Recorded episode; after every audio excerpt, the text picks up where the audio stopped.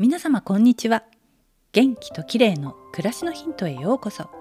今日もお越しいただきありがとうございます。軽井沢では紅葉が色鮮やかになってきました。今日は軽井沢の紅葉スポットそしてもみじ狩りの効能についてです。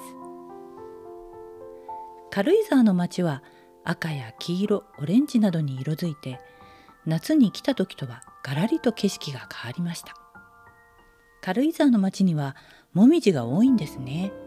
散歩をしていても至る所で紅葉を楽しむことができるんです。紅葉の名所もいくつかあって三笠通り白糸の滝軽井沢大賀ホール塩沢湖旧薄い峠見晴らし台など。中でも一番人気が雲場池です。池の周りに木が生い茂り紅葉の時期以外はちょっとうっそうとした感じがする場所なんですが今の時期は本当に綺麗なんですね。おとといも買い物のついでに自転車で雲場駅に寄ったんですが池の周りの遊歩道をぐるりとするとこれでもかと色とりどりのもみじが重なり合い素晴らしかったです。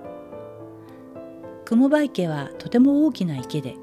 水面が穏やかで澄んでいるので紅葉や空の雲などが映り込み素晴らしい水郷を楽しむことができます。池の奥ではウェディングドレスを着た花嫁さんのカップルが記念撮影を行っていました。ところで葉っぱが赤や黄色に色づくのはなぜなのかというと気温が低くなると葉っぱの緑色のクロロフィルが分解されてしまい隠れていたカロテノイドが現れて黄色やオレンジになるんだそうです。さらに気温が低くなるとアントシアニンが生成され赤く色づくといいます。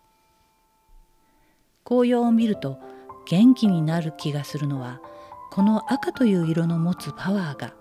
脳を活性化してポジティブな気持ちにさせてくれるのかもしれません。そもそも美しいものを見ると脳内ではセロトニンが分泌されて幸せな気持ちになりストレスが解消されますよね。東京にもたくさん紅葉スポットがありますが見頃はこれからでしょうか。皆さんもぜひ美しい紅葉に触れて元気をチャージしてください。今日はもみじ狩りについてでした。最後までお聴きいただきありがとうございます。